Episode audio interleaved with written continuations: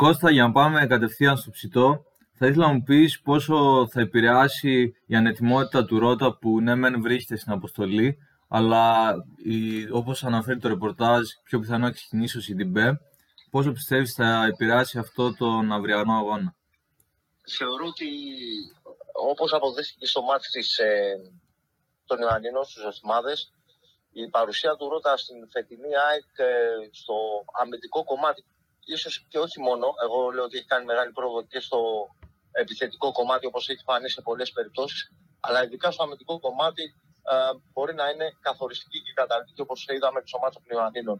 Ο Ρώτα είναι ένας παίκτης ταχυδυναμικός, ένας παίκτης που αποτελεί ένα πολύ σκληρό εμπόδιο για τον ακραίο της αντίπαλης ομάδας και όχι μόνο, που μπώνει πάρα πολλές φορές όταν ο δεξιός στόπερ βγαίνει για να αποπειραθεί να πάρει πρώτο στην μπάλα, είναι αυτός που καλύπτει, έχει πολύ καλή διαγώνια κάλυψη και όπως λένε ειδικοί και αναλυτές, ίσως η απουσία του Ρώτα, όπως κάποιοι το ανέγνωσαν και πριν από το παιχνίδι των Ιωαννίνων, να είναι και στο αυριανό παιχνίδι πολύ πολύ σημαντική.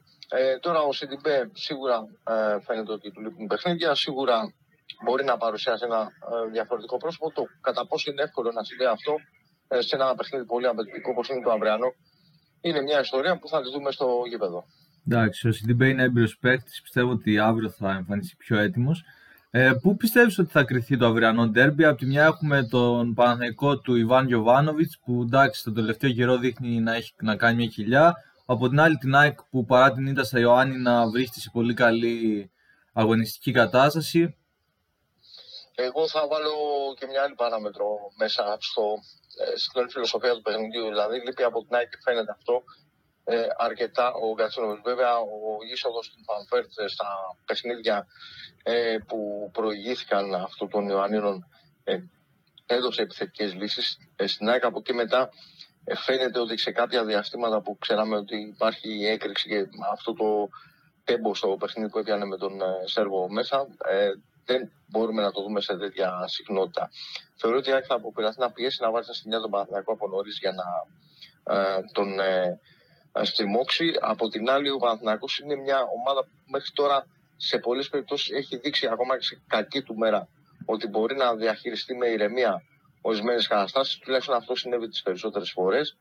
Κατά την άποψή μου, αυτό που είπε ο Γιοβάνοβιτς πριν στην συνέντευξή του και βγήκε έτσι στα μίντια πριν από λίγο, ότι η ομάδα που θα επιβάλλει τη φιλοσοφία της στο παιχνίδι θα είναι αυτή που θα καταφέρει να έχει τον πρώτο λόγο.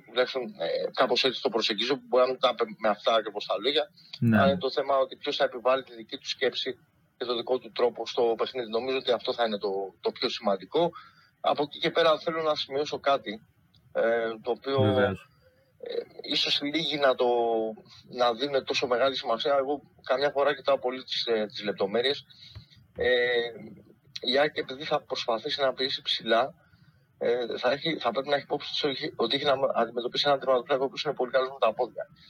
Και αυτό μας το έχει δείξει η ιστορία του φετινού πρωταθλήματος, ότι σε στιγμές που ο Παναθηναϊκός δεχόταν πίεση, ο Μπρινιόλ έχει την ικανότητα με τα πόδια, απομακρύνει απόσταση να βρει στα 60-70 μέτρα στην παίχτη με ένα γέμισμα και με κάτω την μπάλα, χωρίς να κάνει εκείνος δηλαδή από τα χέρια βολέ, ακόμα και με την μπάλα να είναι κάτω στο τερέν, να βρει με ακρίβεια κάποιο συμπαίχτη του. Και αυτό, ξέρεις, σε ένα παιχνίδι τέτοιο στο οποίο η ΑΕΚ θα παρασυρθεί σίγουρα από τον ρυθμό και από την πίεση του κόσμου, μπορεί να αποδειχθεί καταλυτικό, ειδικά αν έχουμε προχωρήσει σε χρονικό σημείο τέτοιο που η ΑΕΚ δεν θα έχει το προβάδισμα.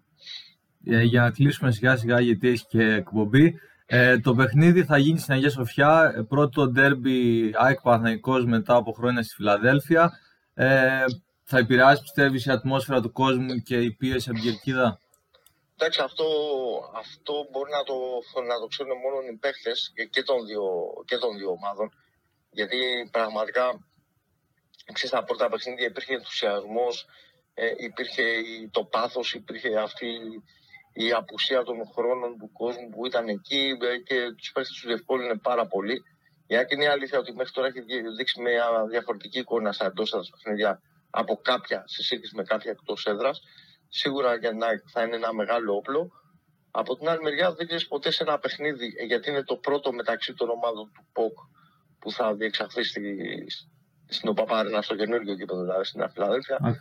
Πώς αυτό θα λειτουργήσει, δηλαδή είναι διαφορετικό ακόμα και το ΑΕΚ ΠΑΟΚ και άλλο ένα κλασικό αθηναϊκό ντέρμπι ή ένα ντέρμπι που θα δίνει ΑΕΚ απέναντι είτε στον Ολυμπιακό είτε στον Παναθηναϊκό. Καταλαβαίνεις ότι είναι τελείως διαφορετικά τα μεγέθη και άλλη σχολή. Και εδώ μιλάμε για κάτι που έχει να συμβεί από χρόνια με κάποιους συναδέλφους. Ψάχναμε να βρούμε πότε ο Παναθηναϊκός μετά και η ΑΕΚ με τον Παναθηναϊκό έπαιζαν σε τόσο προχωρημένο στάδιο για το πρωτάθλημα και ήταν και οι δύο μέσα, μάλλον να είναι οι δύο βασικοί ανταγωνιστές για το πρωτάθλημα. Αυτό είχε να συμβεί πάρα πολλά χρόνια. Δηλαδή το τελευταίο καθαρό μας που θυμάμαι ήταν το 95-96 με την κεφαλιά του Μπορέλη, όπου ο Παναθηναϊκός είχε και πολλοί κόσμο στο Final Four στο Παρίσι που σήκωσε την πρώτη του κούπα.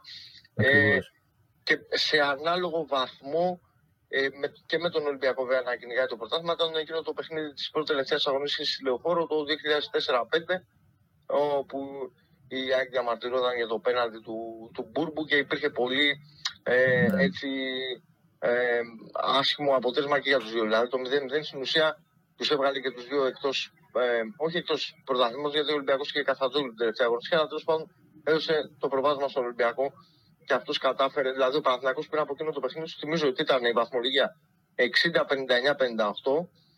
Αν θέλεις να το τσεκάρεις κιόλας, πριν από αυτό το παιχνίδι, αλλά το κοιτούσαμε προχθές και ήταν 60 ο Παναθηναϊκός, 59 ο Ολυμπιακός, 58 η ΑΕΚ, πριν από αυτό το παιχνίδι της πρώτης τελευταίας αγωνιστικής. Και με την ισοπαλία που έγινε ανάμεσα στις δύο ομάδες, πέρασε μπροστά ο Ολυμπιακός και την τελευταία αγωνιστική με την νίκη του στο Καθαροτόγλιο πήρε και το πρωτάθλημα. Μετά από το 3-4, το προ-Euro δηλαδή, ο Ολυμπιακός πήρε το πρώτο μετά το Euro του 2004.